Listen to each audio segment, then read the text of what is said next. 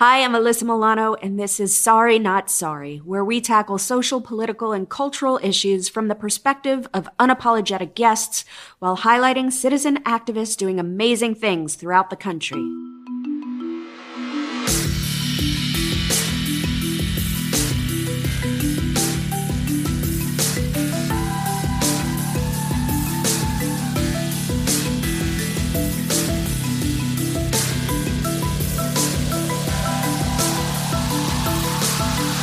Hi. So ahead of Mueller's highly anticipated Capitol Hill hearing, we wanted to get you up to speed on his report, but obviously because it's 448 pages long, you may not have read it.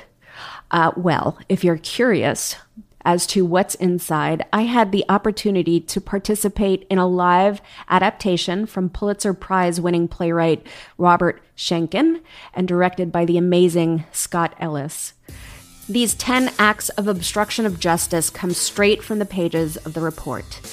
Enjoy this performance of The Investigation, starring John Lithgow, Zachary Quinto, Kevin Kline, Benjamin McKenzie, Justin Long, Kira Sedgwick, Jason Alexander, and so many more. Sorry, not sorry.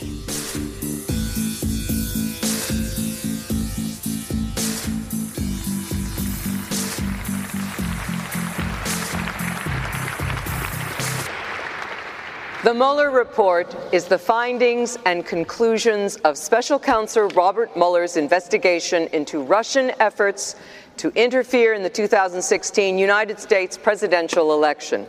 Allegations of conspiracy or coordination between Donald Trump's presidential campaign and Russia, and allegations of obstruction of justice. The report was publicly released on April 18, 2019. It is divided into two volumes. Volume 1 focused on Russian interference in the 2016 presidential election and concludes it occurred in sweeping and systematic fashion and violated U.S. criminal law. Robert Mueller, there were multiple systematic efforts to interfere in our election. That allegation deserves the attention of every American. Volume 2 focuses on obstruction of justice. Obstruction of justice is the crime of willfully interfering with the process of justice and law, especially by influencing, threatening, harming, or impeding a witness, potential witness, legal officer, or by furnishing false information or otherwise impeding an investigation or legal process. Robert Mueller's investigation found 10 possible acts of obstruction of justice. Let us examine what Mueller discovered in his own words as laid down by the report. Act 1. President Trump asked the FBI director to shut down the investigation into National Security Advisor Michael Flynn. On January 12, 2017, a Washington Post columnist reported that Michael Flynn and Sergei Kislyak, a senior Russian diplomat, communicated on the day the administration of Obama announced the Russia sanctions. President-elect Trump called Priebus after the story was published and expressed anger about it. What the hell is this all about? Reince Priebus, White House Chief of Staff, called Flynn and told him that the president was angry about the reporting on Flynn's conversations with Kislyak. Michael Flynn. Flynn recalled that he had felt a lot of pressure because Priebus had spoken to the boss and said Flynn needed to kill the story. January 27, the president called FBI Director James Comey and invited him to dinner that evening. Priebus recalled that before the dinner, he told the president something like, "Don't talk about Russia, whatever you do." And the president promised he would not talk about Russia at the dinner. Don McGahn, White House counsel, had previously advised the president that he should not communicate directly with the Department of Justice to avoid the perception or reality of political interference in law enforcement. When Steve Bannon, White House chief strategist, learned about the president's planned dinner with Comey, he suggested that he or Priebus also attend. But the president stated that he wanted to dine with Comey alone. According to Comey's account, at one point during the dinner, the president stated, "I need loyalty. I expect loyalty." Comey did not respond, and the conversation moved on to other topics. But the president returned to the subject of Comey's job at the end of the dinner and repeated, "I need loyalty." You will always get honesty from me. That's what I want, honest loyalty. You will get that from me. February 13th, 2017, Priebus told Flynn he had to resign. Flynn said he wanted to say goodbye to the president, so Priebus brought him to the Oval Office. Priebus recalled that the president hugged Flynn, shook his hand, and said, "We'll give you a good recommendation. You're a good guy. We'll take care of you." February 14, 2017, the day after Flynn's resignation, the president had lunch at the White House with New Jersey Governor Chris Christie. "Now that we fired Flynn, the Russia thing is over." No way. This Russia thing is far from over. We'll be here on Valentine's Day 2018 talking about this. What do you mean? Flynn met with the Russians. That was the problem. I fired Flynn. It's over. Christie also told the president that he would never be able to get rid of Flynn like gum on the bottom of your shoe. Towards the end of the lunch, the president brought up Comey and asked if Christie was still friendly with him. Christie said he was. "Tell him that the president really likes him. Tell him he's part of the team." At the end of the lunch, the president repeated his request that Christie reach out to Comey. Christie had no intention of complying with the president's request that he contact Comey. He thought the president's request was nonsensical, and Christie did not want to put Comey in the position of having to receive such a phone call. Christie thought it would have been uncomfortable to pass on that message. The president met with Comey, Sessions, and other officials for a Homeland Security briefing. At the end of the briefing, the president dismissed the other attendees and stated that he wanted to speak to Comey alone. Once they were alone, the president began the conversation by saying, "I want to talk about Mike Flynn." The president stated that Flynn had not done anything wrong in speaking with the Russians, but had to be terminated because he had misled the vice president. The conversation turned to the topic of leaks of classified information. But the president returned to Flynn. "He's a good guy, and he's been through a lot. I hope you can see your way to letting this go, to letting Flynn go. He's a good guy. I hope you can let this go." Comey agreed that Flynn is a good guy, but did not commit to ending the investigation of Flynn. February 15, 2017, the president told reporters, "General Flynn is a wonderful man. I think he's been treated very, very unfairly by the media." The president said he did not direct Flynn to discuss sanctions with Kislyak, but it certainly would have been okay with me if he did. I would have directed him to do it if I thought he wasn't doing it. I didn't direct it, but I would have directed it because that's his job. February 22nd, 2017, Priebus and Bannon told Deputy National Security Advisor K.T. McFarland that the president wanted her to resign, but they suggested to her that the administration could make her the ambassador to Singapore. McFarland reached out to White House legal staff John Eisenberg. McFarland told him that she'd been fired from her job and offered the ambassadorship in Singapore, but that the president and Priebus wanted a letter from her denying that the president directed Flynn to discuss sanctions with Kislyak. Eisenberg advised McFarland not to write the requested letter. As documented by McFarland in a contemporaneous memorandum for the record that she wrote because she was concerned by the president's request, Eisenberg thought the requested email and letter would be a bad idea. From my side, because the email would be awkward. Why would I be emailing Priebus to make a statement for the record? It would also be a bad idea for the president because it looked as if my ambassadorial appointment was in some way a quid pro quo. Later that evening, Priebus stopped by McFarland's office and told her not to write the email and to forget he even mentioned it. Act 2. President Trump said he fired FBI Director Comey because of the Russia investigation. May 3, 2017, in the afternoon following Comey's testimony before Congress, the President met with McGahn, Jeff Sessions, and Sessions' Chief of Staff, Jody Hunt. This is terrible, Jeff. It's all because you recused. Attorney General is supposed to be the most important appointment. Kennedy appointed his brother. Obama appointed Holder. I appointed you, and you recused yourself. You left me on an island. I can't do anything. The president said that the recusal was unfair and that it was interfering with his ability to govern and undermining his authority with foreign leaders.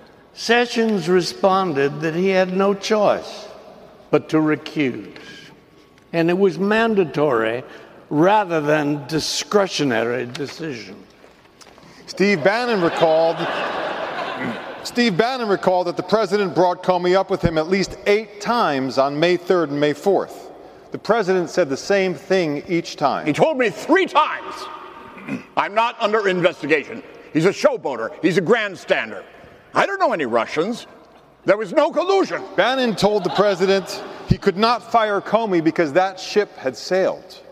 He also told the president that firing Comey was not going to stop the investigation, cautioning him that he could fire the FBI director, but could not fire the FBI. At a dinner on Friday, May 5, attended by the president and various advisors and family members, including Jared Kushner and senior advisor Stephen Miller, the president stated that he wanted to remove Comey and had ideas for a letter that would be used to make the announcement.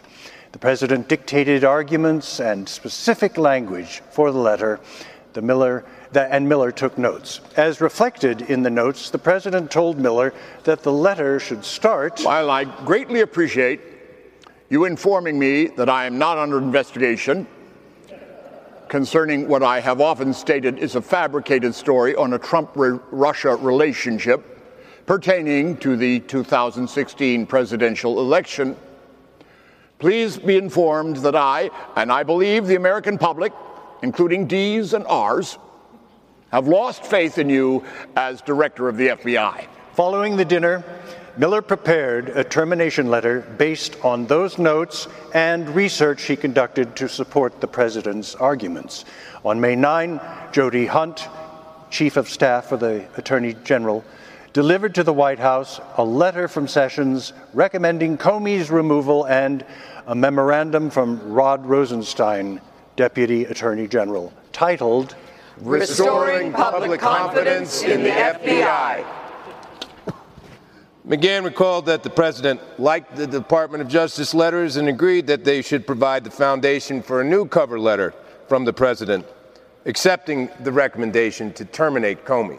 Notes taken by Annie Donaldson, White House lawyer, reflected the view of the White House counsel's office that the president's original termination letter should not see the light of day, and that it would be better to offer no other rationales for the firing than what was in Rosenstein's and Sessions' memoranda. Donaldson also wrote, "Is this the beginning of the end?"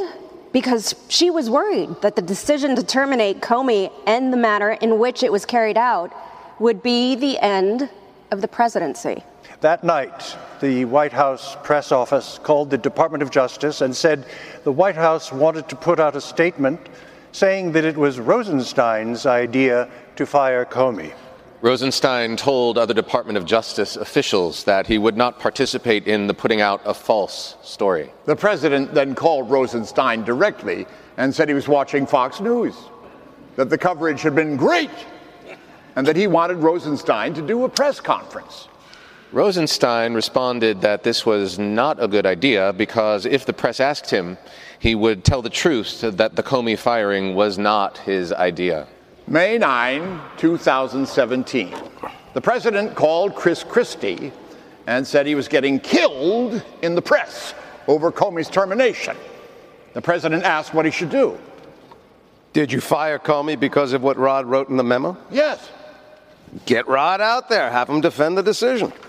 The president told Christie that this was a good idea and said he was going to call Rosenstein right away.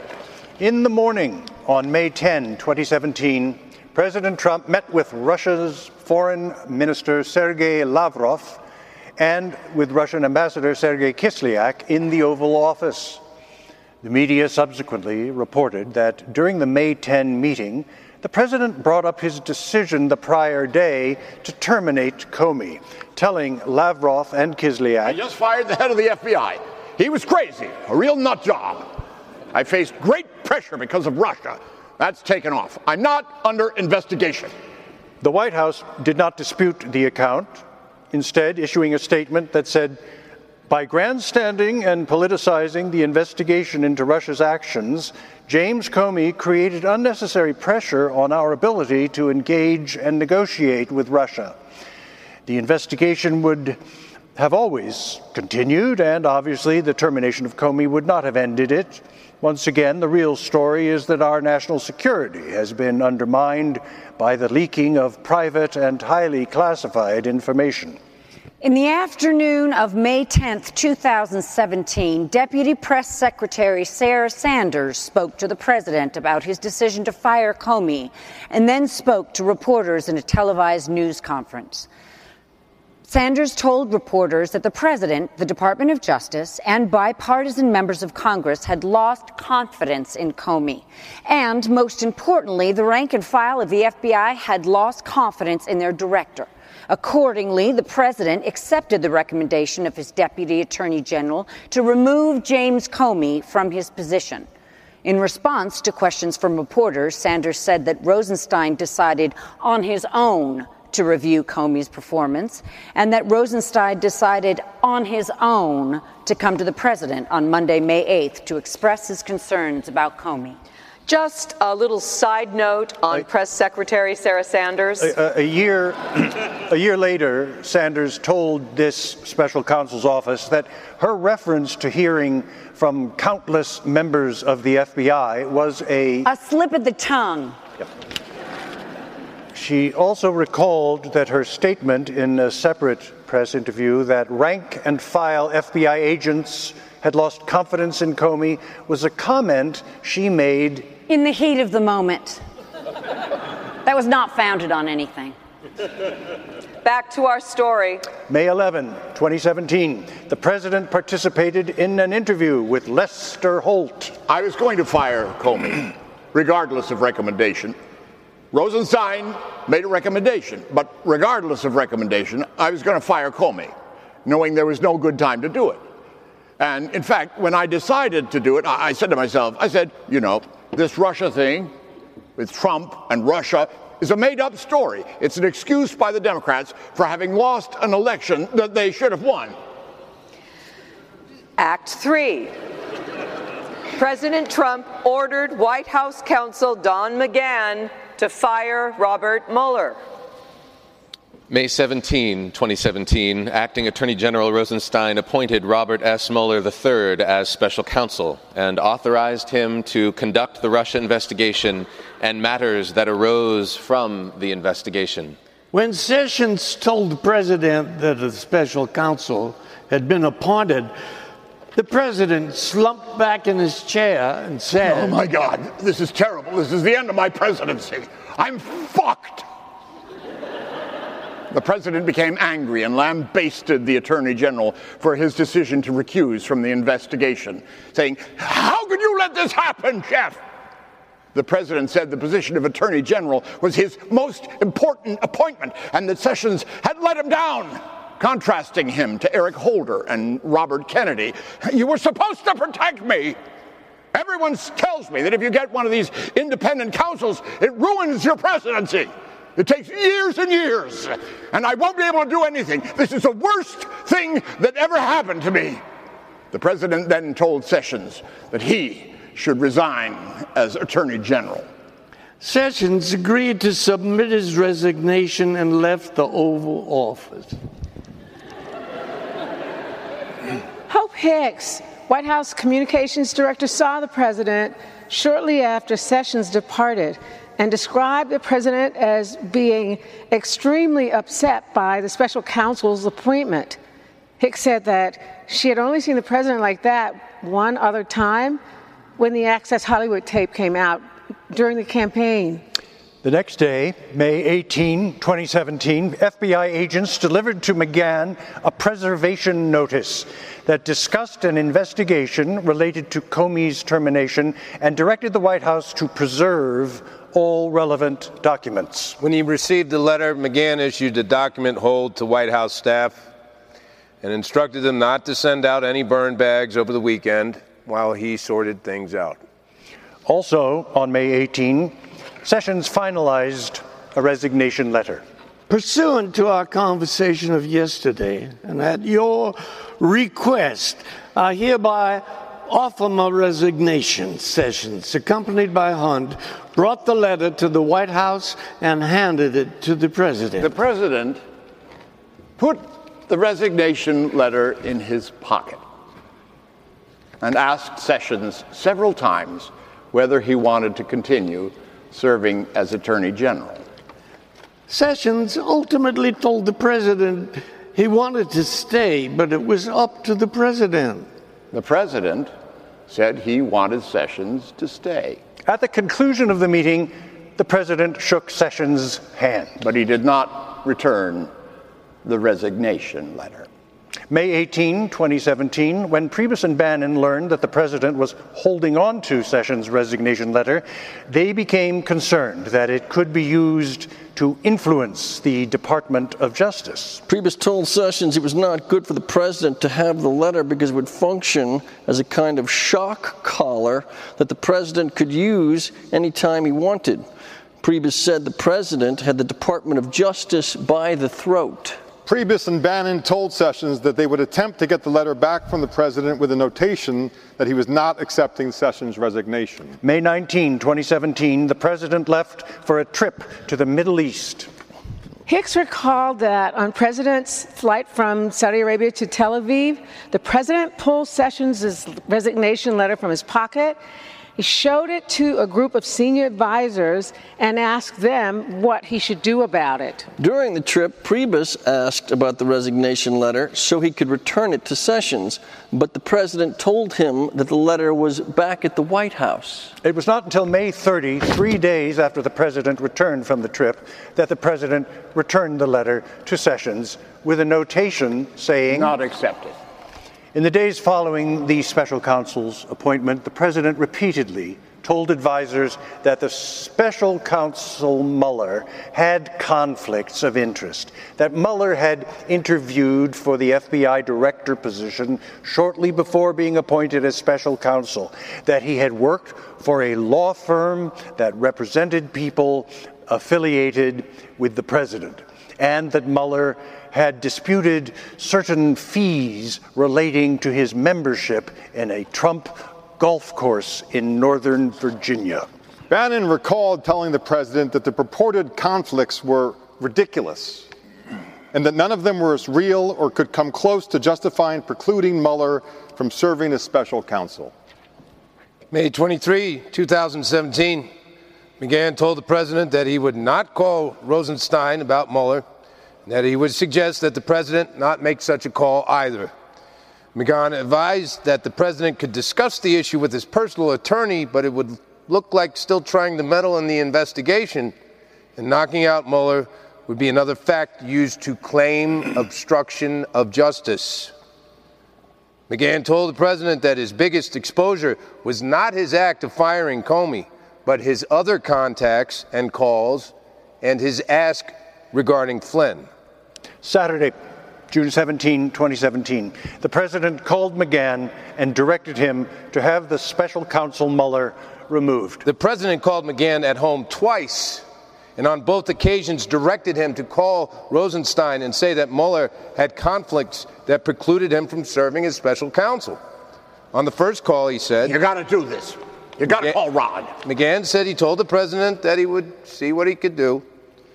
McGahn was perturbed by the call and did not intend to act on the request. He and other advisors believed the asserted conflicts were silly and not real, and they had previously communicated that view to the president. McGahn also had made clear to the president that the White House counsel's office should not be involved in any effort to press the issue of conflicts. When the president called McGahn a second time to follow up on the order to call the Department of Justice, McGahn recalled that the president was more direct. Call Rod. Tell Rod that Mueller has conflicts and can't be the special counsel. Mueller has to go. Call me back when you do it. That evening, McGahn called both Priebus and Bannon and told them that he intended to resign. McGahn said that the president had asked him to do crazy shit. But Priebus thought McGahn did not tell him the specifics of the president's request because McGahn was trying to protect Priebus from what he did not need to know. On June 13, 2017, Sanders asked the president for guidance on how to respond to press inquiries about the possible firing of the special counsel. The president dictated an answer, which Sanders delivered, saying that while the president has every right to fire the special counsel, he has no intention to do so. June 15 and 16, the president issued a series of tweets acknowledging the existence of the obstruction investigation and criticizing it. They made up a phony collusion with the Russian story, found zero proof, so now they go for obstruction of justice on the phony story. Nice. You are witnessing the single greatest witch hunt in American political history, led by some very bad and conflicted people. Crooked H destroyed phones with a hammer, bleached emails, and had husband meet with AG days before she was cleared. And they talk about obstruction? After 7 months of investigations and committee hearings about my collusion with the Russians, nobody has been able to show any proof. Sad. I am being investigated for firing the FBI director by the man who told me to fire the FBI director. Witch hunt! Act 4. President Trump attempted to curtail the special counsel investigation. June 19, 2017, after some small talk, the president brought up Sessions and criticized his recusal from the Russia investigation. The president told former campaign manager Corey Lewandowski that Sessions was weak and that if the president had known about the likelihood of recusal in advance, he would not have appointed Sessions. The president then asked Lewandowski to deliver a message to Sessions and said, "Write this down." This was the first time the president had asked Lewandowski to take dictation, and Lewandowski wrote as fast as possible to make sure he captured the content correctly. The president directed that Sessions should give a speech publicly announcing, "I know that I recused myself from certain things having to do with specific areas, but our POTUS is being treated very unfairly. He shouldn't have a special prosecutor / counsel because he hasn't done anything wrong. I was on the campaign with him for 9 months. There were no Russians involved with him. I know it for a fact because I was there. He didn't do anything wrong, except he ran the greatest campaign in American history." Now, a group of people want to subvert the Constitution of the United States. I'm going to meet with the special prosecutor to explain this is very unfair and let the special prosecutor move forward with investigating election meddling for future elections so that nothing can happen in future elections. Within hours of the president's meeting with Lewandowski, the president gave an unplanned interview to the New York Times, in which he criticized Sessions' decision to recuse from the Russia investigation. Sessions should never have recused himself. And if he was going to recuse himself, he should have told me before he took the job, and I would have picked somebody else. Sessions' recusal, the president said, was very unfair to the president. How do you take a job and then recuse yourself? If he would have recused himself before the job, I would have said, "Thanks, Jeff, but I can't, I'm not going to take you. It's extremely unfair," and that's a mild word to the president.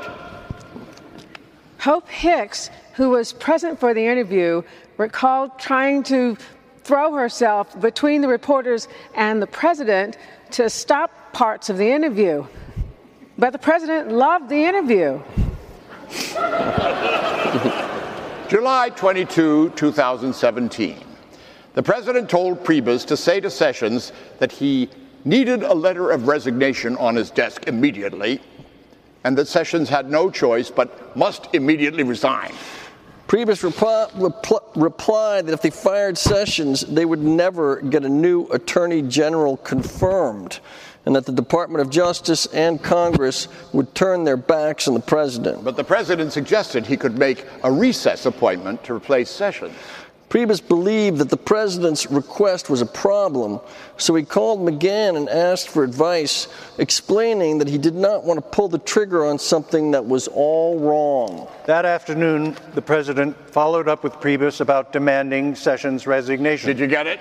Are you working on it? Priebus believed that his job depended on whether he followed the order to remove Sessions, although the president did not directly say so. July 25, the president tweeted, Attorney General Jeff Sessions has taken a very weak position on Hillary Clinton crimes. Where are emails and DNC server and intel leakers? The following day, why didn't AG Sessions replace acting FBI Director Andrew McCabe, a Comey friend who was in charge of the Clinton investigation?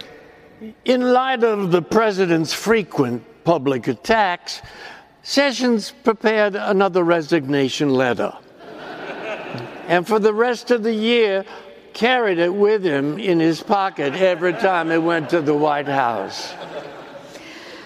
Act 5. President Trump prevented the public disclosure of evidence.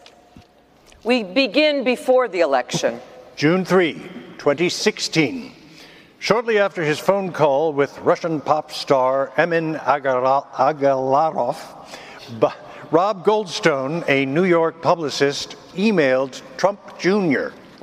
Emin just called and asked me to contact you with something very interesting. The Crown Prosecutor of Russia met with his father, Aris, this morning, and in their meeting offered to provide the Trump campaign with some official documents and information that would incriminate Hillary and her dealings with Russia, and would be very useful to your father. This is obviously very high-level and sensitive information, but is part of Russia and its government support for Mr. Trump, helped along by Aris and Emin. What do you think is the best way to handle this information? And would you be able to speak to Emin about it directly?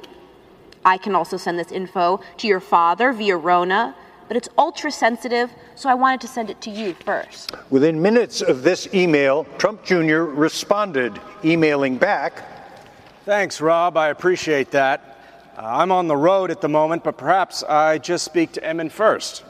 It seems we have some time, and if it's what you say, I love it, especially later in the summer. Could we do a call first thing next week when I'm back? Goldstone conveyed Trump Jr.'s interest to Emin Agalarov, emailing that Trump Jr. wants to speak personally on the issue. We jump ahead now, a year later, July 7, 2017. Trump is now president.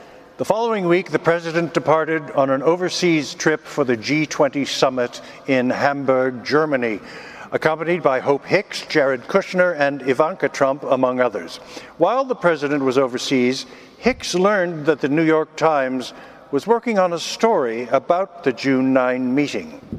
The next day, Hicks told the president about the story, and he directed her not to comment. Hicks thought the president's reaction was odd because he usually considered not responding to the press to be the ultimate sin. Later that day, Hicks and the president again spoke about the story. Hicks recalled that the president asked her what the meeting had been about, and she said that she had been told the meeting was about Russian adoption. Then just say that. On the flight home, Hicks obtained a draft statement about the meeting to be released by Trump Jr. and brought it to the president. The draft statement began with a reference to the information that was offered by the Russians in setting up the meeting. I was asked to have a meeting by an acquaintance I knew from the 2013 Miss Universe pageant with an individual who I was told might have information helpful to the campaign. Hicks again wanted to disclose the entire story, but the president directed that the statement not be issued because it said too much. The president told Hicks to say... Only that Trump Jr. took a brief meeting, and it was about Russian adoption. Hicks texted Trump Jr. a revised statement that read... It was a short meeting. I asked Jared and Paul to stop by. We discussed a program about the adoption of Russian children that was active and popular with American families years ago and since ended by the Russian government. But it was not a campaign issue at that time, and there was no follow-up. Are you okay with this? attribute it to you? Trump Jr. responded by text message that he wanted to add the word primarily before it discussed, so that the statement would read, "We primarily discussed a program about the adoption of Russian children." Trump Jr. texted that he wanted the change because they started with some Hillary thing, which was BS, and some other nonsense, which we shot down fast. I think that's right, too, but boss man worried it invites a lot of questions. I ultimately defer to you and your attorney on that word, because I know it's important, and I think the mention of a campaign issue adds something to it in case we have to go further. If I don't have it in there, it appears as though I'm lying later when they inevitably leak something. Trump Jr.'s statement, adding the word primarily and making other minor additions, was then provided to the New York Times. The full statement provided to the Times stated, "It was a short introductory meeting. I asked Jared and Paul to stop by. We primarily discussed a program about the adoption of Russian children that was active and popular with American families years ago and since ended by the Russian government. But it was not a campaign issue at the time, and there was no follow-up. I was asked to attend the meeting by an acquaintance, but I was not told the name of the person I would be meeting with beforehand." The statement did not mention the offer of derogatory information about Clinton or any discussion of the Magnitsky Act or U.S. sanctions, which were the principal subjects of the meeting. Short while later, while still on Air Force One, Hicks learned that Priebus knew about the emails, which further convinced her that additional information about June 9 meeting would leak and the White House should be proactive and get in front of the story. Hicks recalled again going to the president to urge him that they should be fully transparent about the June 9 meeting. But he again said no, telling Hicks, "You've given a statement, we're done." Later on the flight home, Hicks went to the president's cabin, where the president was on the phone with one of his personal attorneys. At one point, the president handed the phone to Hicks. The attorney told Hicks that he had been working with Circa News on a separate story and that she should not talk to the New York Times. On July 19, 2017, the president met with reporters for the New York Times. In addition to criticizing Sessions in the Times interview, the president addressed the June 9, 2016 meeting and said he didn't know anything about the meeting at the time. As I've said, most other people, you know, when they call up and say, "By the way, we have information on your opponent," I think most politicians, I was just with a lot of people, they said, who wouldn't take a meeting like that? In other words, what American politician wouldn't take compromising information on their opponent from a foreign power, in this case, one whose hostility to America dates back 71 years? Back to the report. After consulting with the president on the issue, White House Press Secretary Sarah Sanders told the media, "The president certainly didn't dictate the statement, but that he weighed in, offered suggestions like any father would do."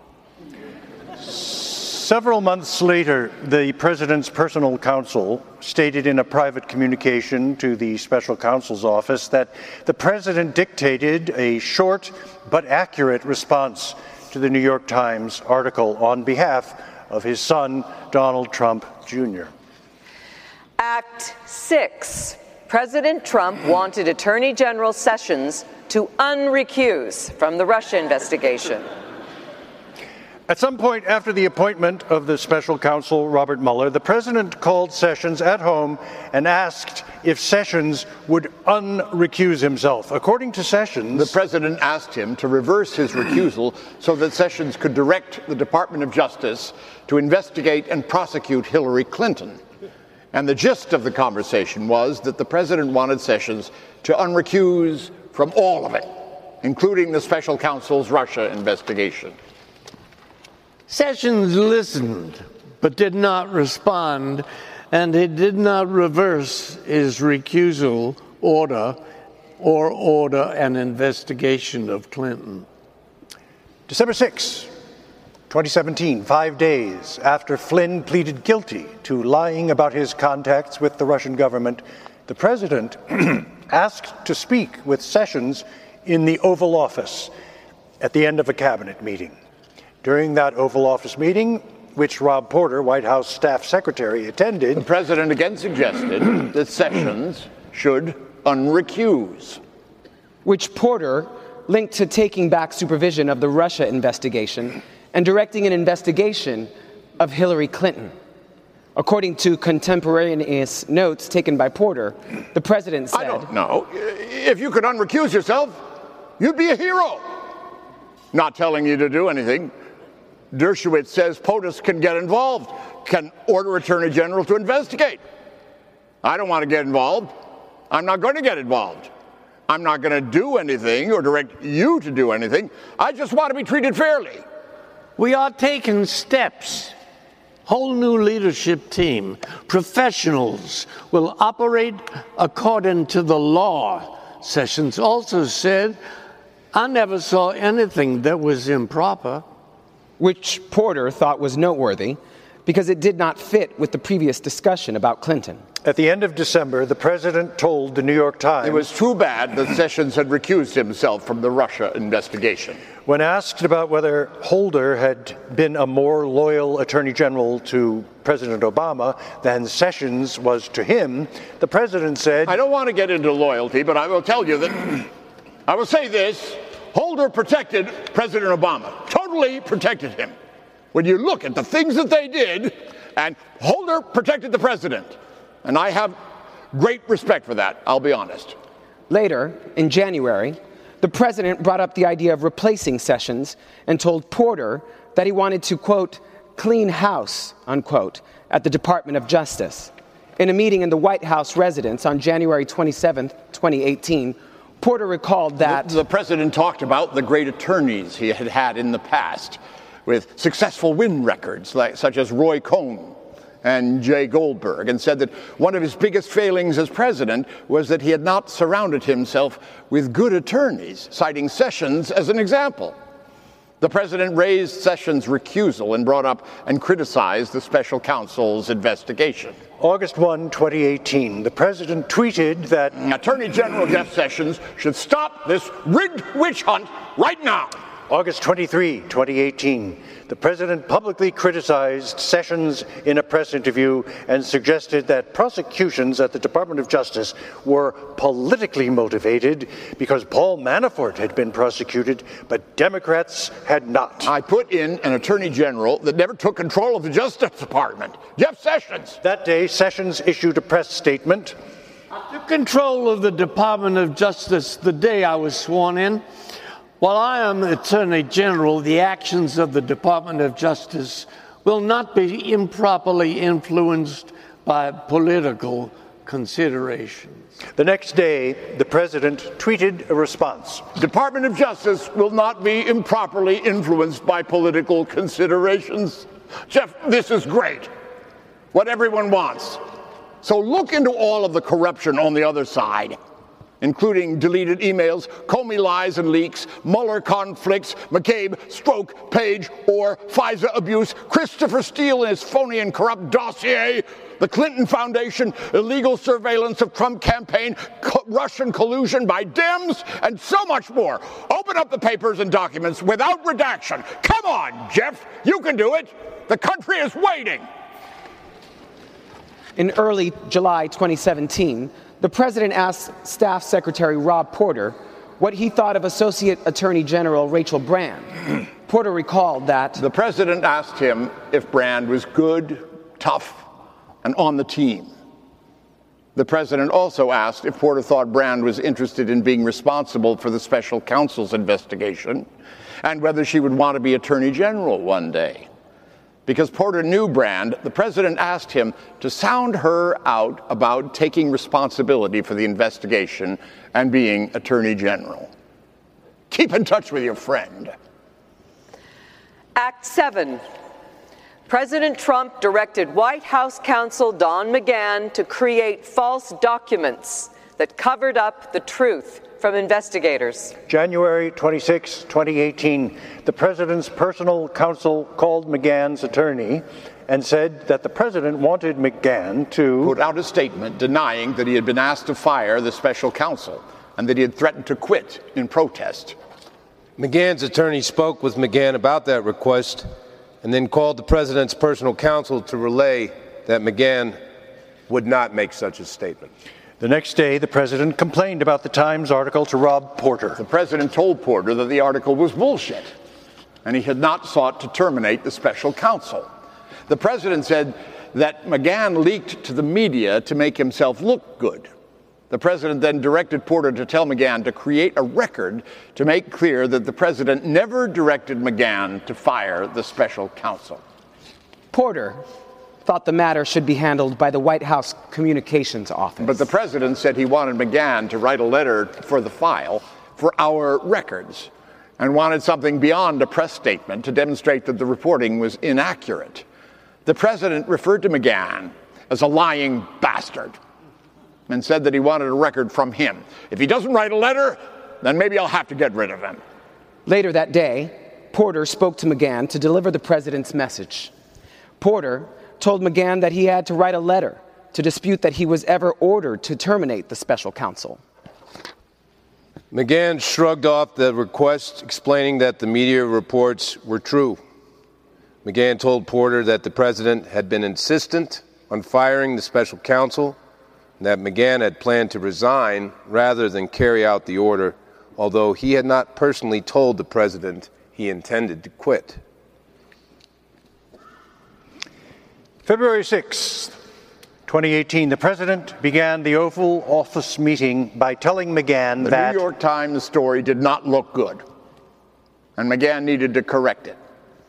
I never said to fire Mueller. I never said fire. This story doesn't look good. You need to correct this. You're the White House counsel. McGahn acknowledged that he had not told the president directly that he planned to resign, but said that the story was otherwise accurate. Did I say the word fire? What you said is, call Rod Rosenstein, tell Rod that Mueller has conflicts and can't be the special counsel. I never said that. The president said he merely wanted McGahn to raise the conflicts issue with Rosenstein and leave it to him to decide what to do. McGahn told the president he did not understand the conversation that way and instead had heard, call Rod, there are conflicts, Mueller has to go. The president asked McGahn whether he would do a correction. No. The president also asked McGahn in the meeting why he had told special counsel's office investigators that the president had told him to have the special counsel removed. McGahn responded that he had to, and that his conversations with the president were not protected by attorney-client privilege. What about these notes? Why do you take notes? Lawyers don't take notes. I never had a lawyer who took notes. McGahn responded that he keeps notes because he is a real lawyer.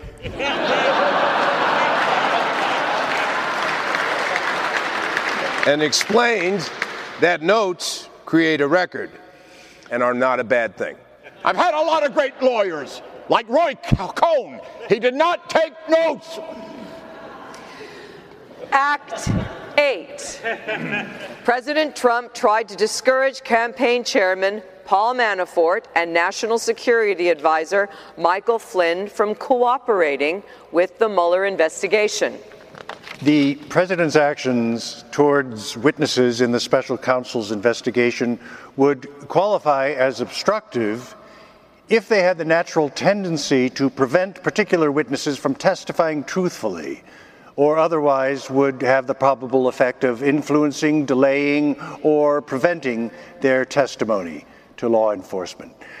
With regard to Flynn, the president sent private and public messages to Flynn, encouraging him to stay strong and conveying that the president still cared about him before he began to cooperate with the government. With respect to Paul Manafort, there is evidence that the president's actions had the potential to influence Manafort's decision whether to cooperate with the government. Following Flynn's resignation, the president made positive public comments about Flynn, describing him as a wonderful man, a fine person, and a very good person. The president also privately asked advisors to pass messages to Flynn, conveying that the president still cared about him and encouraging him to stay strong. February 2017, Christie, describing a phone conversation between Jared Kushner and Flynn the day after Flynn was fired, where Kushner said, You know the president respects you. The president cares about you. I'll get the president to send out a positive tweet about you later. And the president nodded his assent to Kushner's comment, promising a tweet. December 1, 2017, Flynn pleaded guilty to making false statements pursuant to a cooperation agreement. The next day, the president told the press that he was not concerned about what Flynn might tell the special counsel. In response to a question about whether the president still stood behind Flynn, we'll see what happens. Over the next several days, the president made public statements expressing sympathy for Flynn and indicating he had not been treated fairly. On December 15th, 2017, the president responded to a press inquiry about whether he was considering a pardon for Flynn. I don't want to talk about pardons for Michael Flynn yet. We'll see what happens. Let's see. I can say this. When you look at what's gone on with the FBI and with the Justice Department, people are very, very angry. January 2018, Paul Manafort, former campaign manager, told Rick Gates, political consultant, that he had talked to the president's personal counsel and they were going to take care of us. Manafort told Gates it was stupid to plead, saying that he had been in touch with the president's personal counsel and repeating that they should sit tight and will be taken care of. Gates asked Manafort outright if anyone mentioned pardons. Manafort said no one used that word. June 15, 2018. In public, the president made statements criticizing the prosecution and suggesting that Manafort was being treated unfairly. On June 15, 2018, before a scheduled court hearing that day on whether Manafort's bail should be revoked based on new charges that Manafort had tampered with witnesses while out on bail, the president told the press... I feel badly about a lot of them because I think a lot of it is very unfair. I mean, I look at some of them where they go back 12 years, like Manafort has nothing to do with our campaign. But I feel, so I tell you, I feel a little badly about it. They went back 12 years to get things that he did 12 years ago. I feel badly for some people because they've gone back 12 years to find things about somebody, and I don't think it's right. In response to a question about whether he was considering a pardon for Manafort or other individuals involved in the special counsel's investigation... I don't want to talk about that. No, I don't want to talk about that. But look, I do want to see people treated fairly. That's what it's all about. June 15, 2018. Immediately following the revocation of Manafort's bail, the president's personal lawyer, Rudolph Giuliani, gave a series of interviews in which he raised the possibility of a pardon for Manafort. I guess I should clarify this once and for all. The president has issued no pardons in this investigation. The president is not going to issue pardons in this investigation. When it's over, hey, he's the president of the United States. He retains his pardon power. Nobody's taking that away from him. Giuliani said the comments only acknowledged that an individual involved in the investigation would not be excluded from a pardon if, in fact, the president and his advisors come to the conclusion that you have been treated unfairly. August 17, 2018, as jury deliberations continued, the president commented on the trial from the South Lawn of the White House. When asked whether he would pardon Manafort if he was convicted... I don't talk about that now. I don't talk about that. I think the whole Manafort trial is very sad when you look at what's going on there. I think it's a very sad day for our country. He worked for me for a very short period of time, but you know what? He happens to be a very good person, and I think it's very sad what they've done to Paul Manafort. In a Fox News interview on August 22nd, 2018, the president said, Cohen makes a better deal when he uses me, like everyone else. And one of the reasons I respect Paul Manafort so much is he went through that trial. You know, they make up stories. People make up stories. This whole thing about flipping, they call it. I know all about flipping. The president said that flipping was not fair and almost ought to be outlawed. In an interview... On November 28, 2018, the president suggested that it was very brave that Manafort did not flip. If you told the truth, you go to jail. You know, this flipping stuff is terrible. You flip, and you lie, and you get... The prosecutors will tell you that 99% of the time they can get people to flip. It's rare that they can't, but I had three people, Manafort, Jerome Corsi, I don't know Corsi, but he refuses to say what they demanded. Manafort, Corsi. Redacted. It's actually very brave. In response to a question about a potential pardon for Manafort... It was never discussed, but I wouldn't take it off the table. Why would I take it off the table? Act 9. President Trump encouraged Michael Cohen to lie about Trump Tower Moscow. According to Michael Cohen, personal lawyer to Donald Trump, in approximately September 2015, he obtained internal approval from Trump to negotiate on behalf of the Trump Organization to have a Russian corporation build a tower in Moscow that licensed the Trump name and brand. Cohen thereafter had numerous brief conversations with Trump about the project. Cohen recalled that Trump wanted to be updated on any developments with Trump Tower Moscow, and on several occasions brought the project up with Cohen to ask what was happening with it. Trump signed a letter of intent for the project that specified highly lucrative terms for the Trump Organization. November 3, 2015, the day after the Trump Organization transmitted the letter of intent, Felix Sater, Russian-American mobster, convicted felon and real estate developer, emailed Cohen suggesting that the Trump Tower project could be used to increase candidate Trump's chances at being elected. Buddy, our boy can become president of the USA, and we can engineer it. I will get all of Putin's teams to buy in on this. I will manage the process. Michael, Putin gets on stage with Donald for a ribbon cutting for Trump Moscow, and Donald owns the Republican nomination. And possibly beats Hillary, and our boy is in. We will manage this process better than anyone. You and I will get Donald and Vladimir on stage together very shortly. That's the game changer. Sater and Cohen continued to discuss a trip to Moscow. On May 4th, 2016, Sater followed up... I had a chat with Moscow. Assuming the trip does happen, the question is before or after the convention. I said I believe, but don't know for sure, that it's probably after the convention.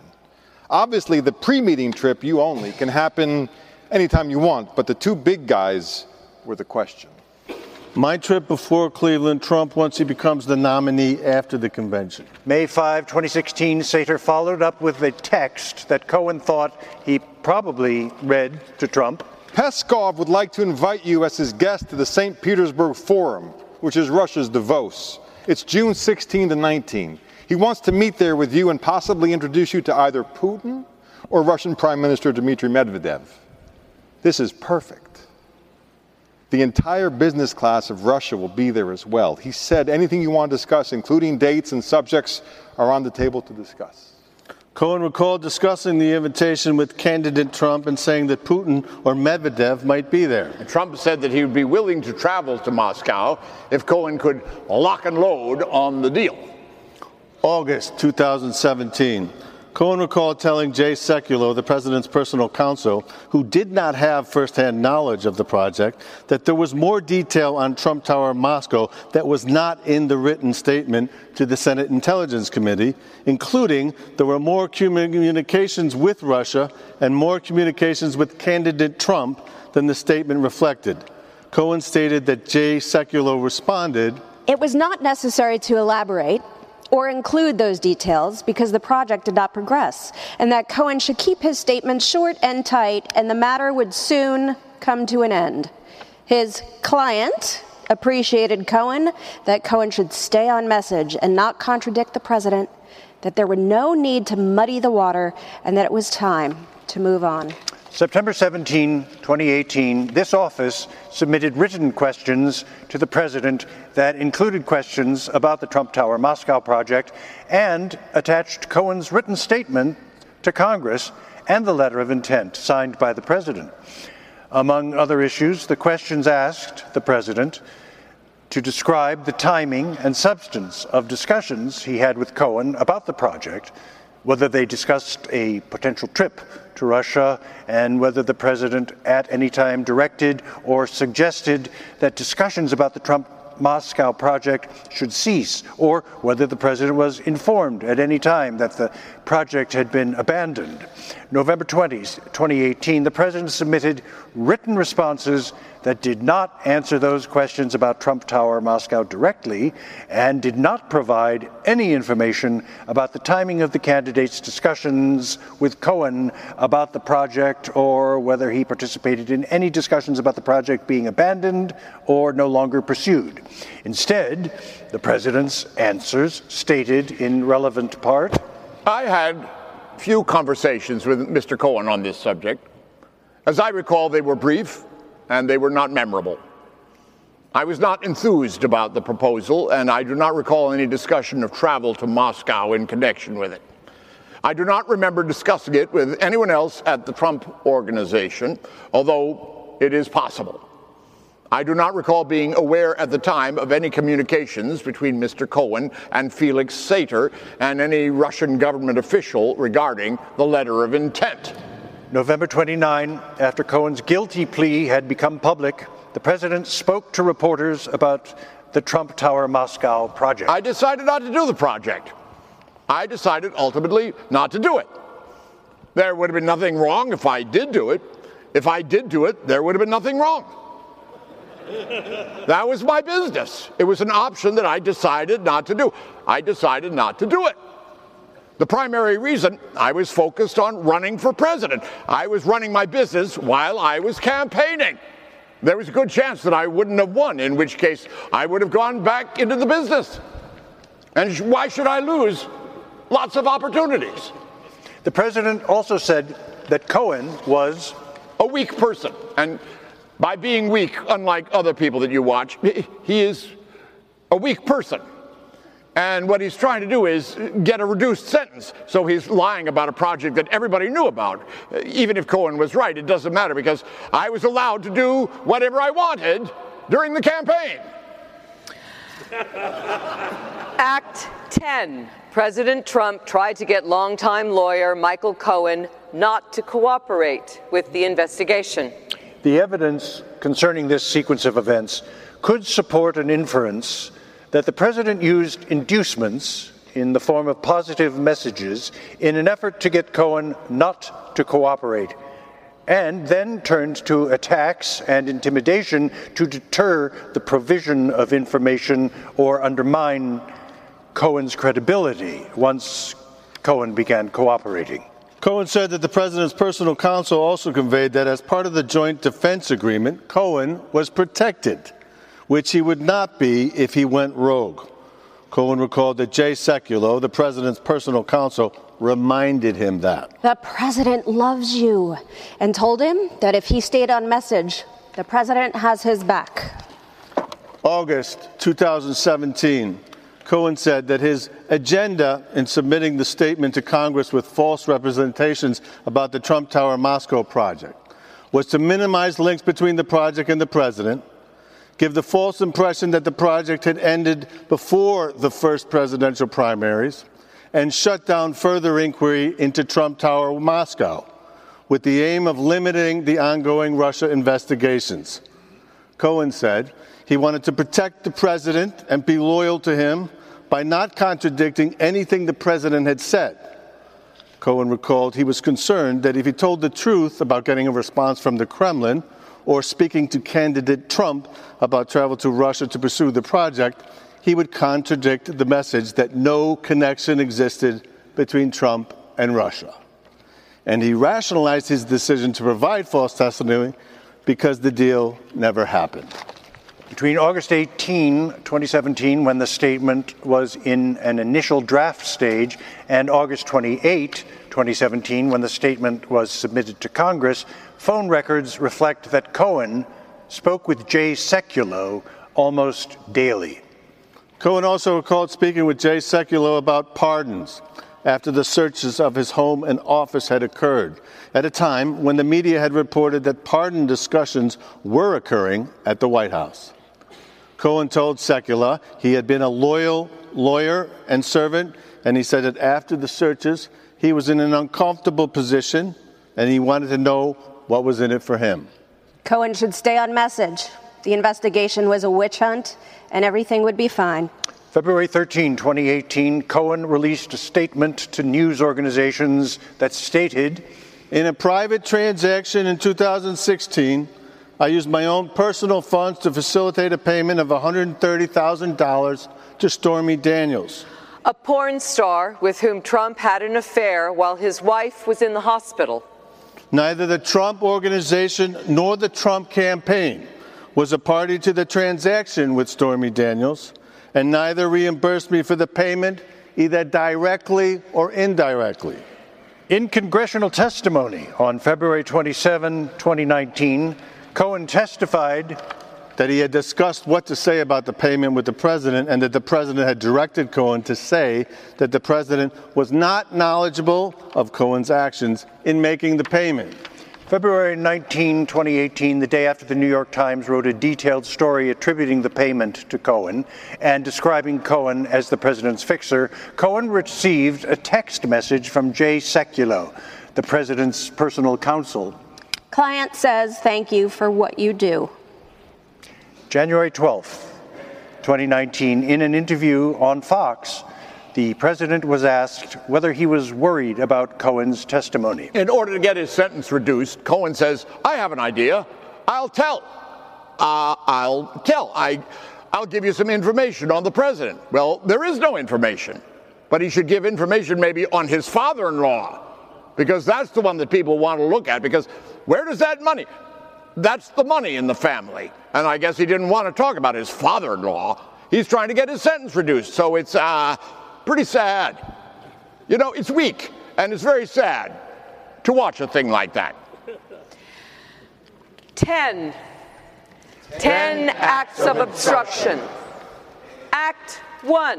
President Trump asked the FBI director to shut down the investigation into National Security Advisor Michael Flynn.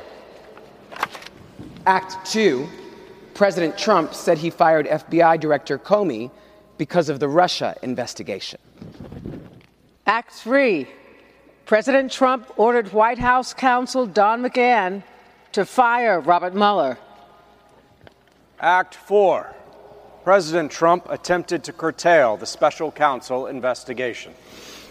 Act 5. President Trump prevented the public disclosure of evidence. Act 6. President Trump wanted Attorney General Sessions to unrecuse from the Russia investigation. Act 7. President Trump directed White House counsel Don McGahn to create false documents that covered up the truth from investigators. Act 8. President Trump tried to discourage campaign chairman Paul Manafort and National Security Advisor Michael Flynn from cooperating with the Mueller investigation. Act 9. President Trump encouraged his personal lawyer, Michael Cohen, to lie about Trump Tower Moscow. Act 10, President Trump tried to get Michael Cohen not to cooperate with the investigation. 10 acts of obstruction. Some people came to a different conclusion, like Attorney General Bill Barr. The president took no act that, in fact, deprived the special counsel of the documents and witnesses necessary to complete his investigation. Apart from whether the acts were obstructive, this evidence of non-corrupt motives weighs heavily against any allegation that the president had a corrupt intent to obstruct the investigation.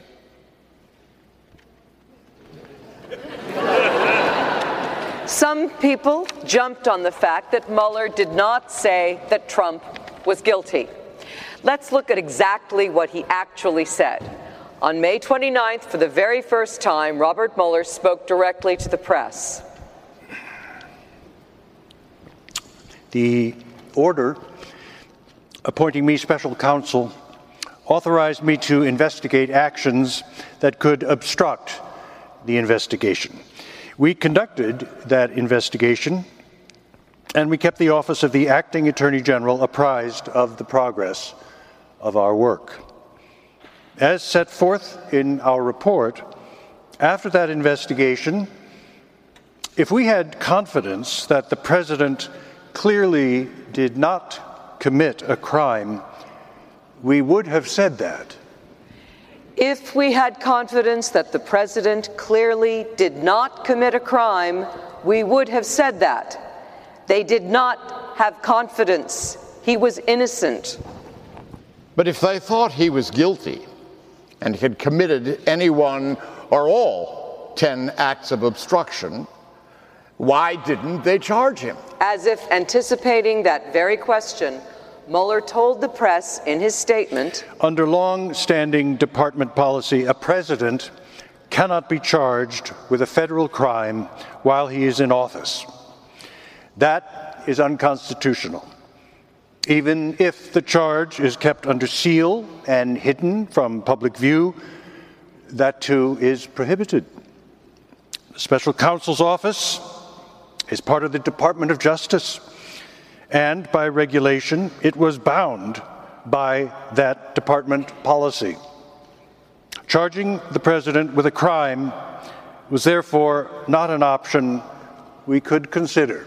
If he wanted to charge the president, he couldn't.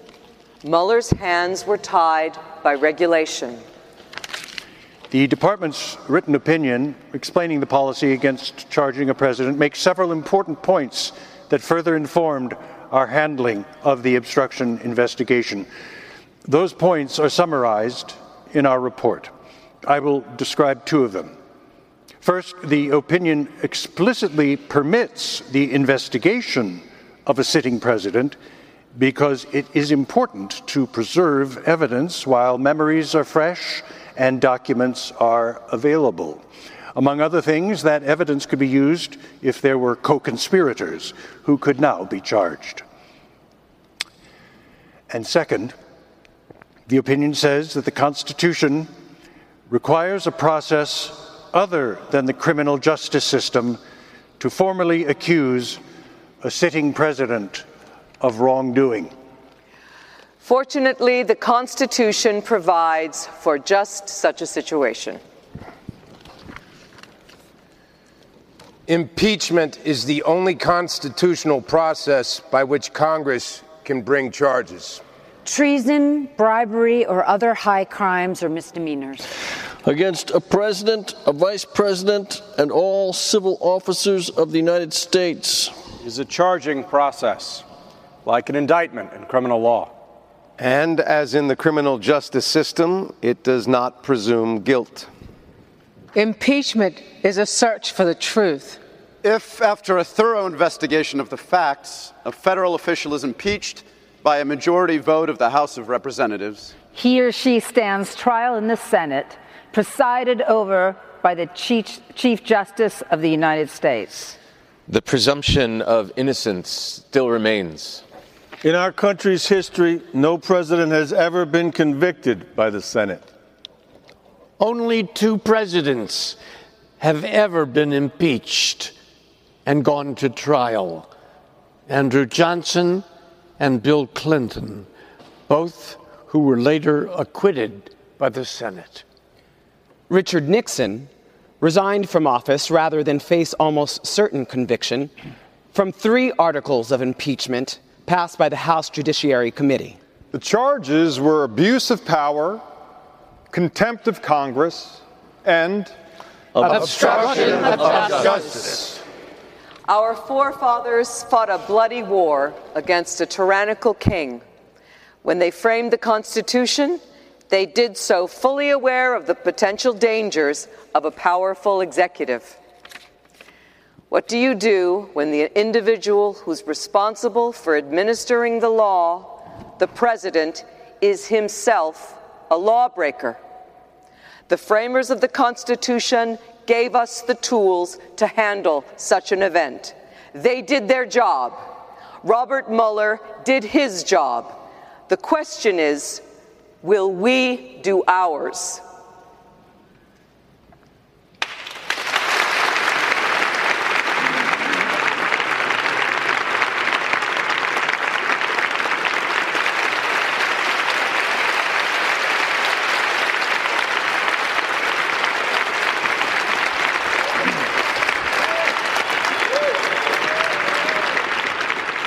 Robert Mueller's investigation found 10 possible acts of obstruction of justice.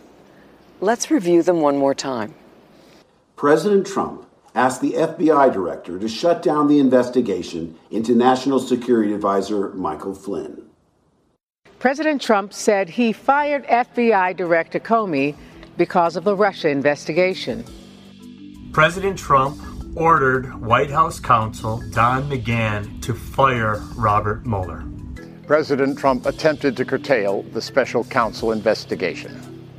President Trump prevented the public disclosure of evidence. President Trump wanted Attorney General Sessions to unrecuse from the Russia investigation. President Trump directed White House counsel Don McGahn to create false documents that covered up the truth from investigators. President Trump tried to discourage campaign chairman Paul Manafort and National Security Advisor Michael Flynn from cooperating with the Mueller investigation.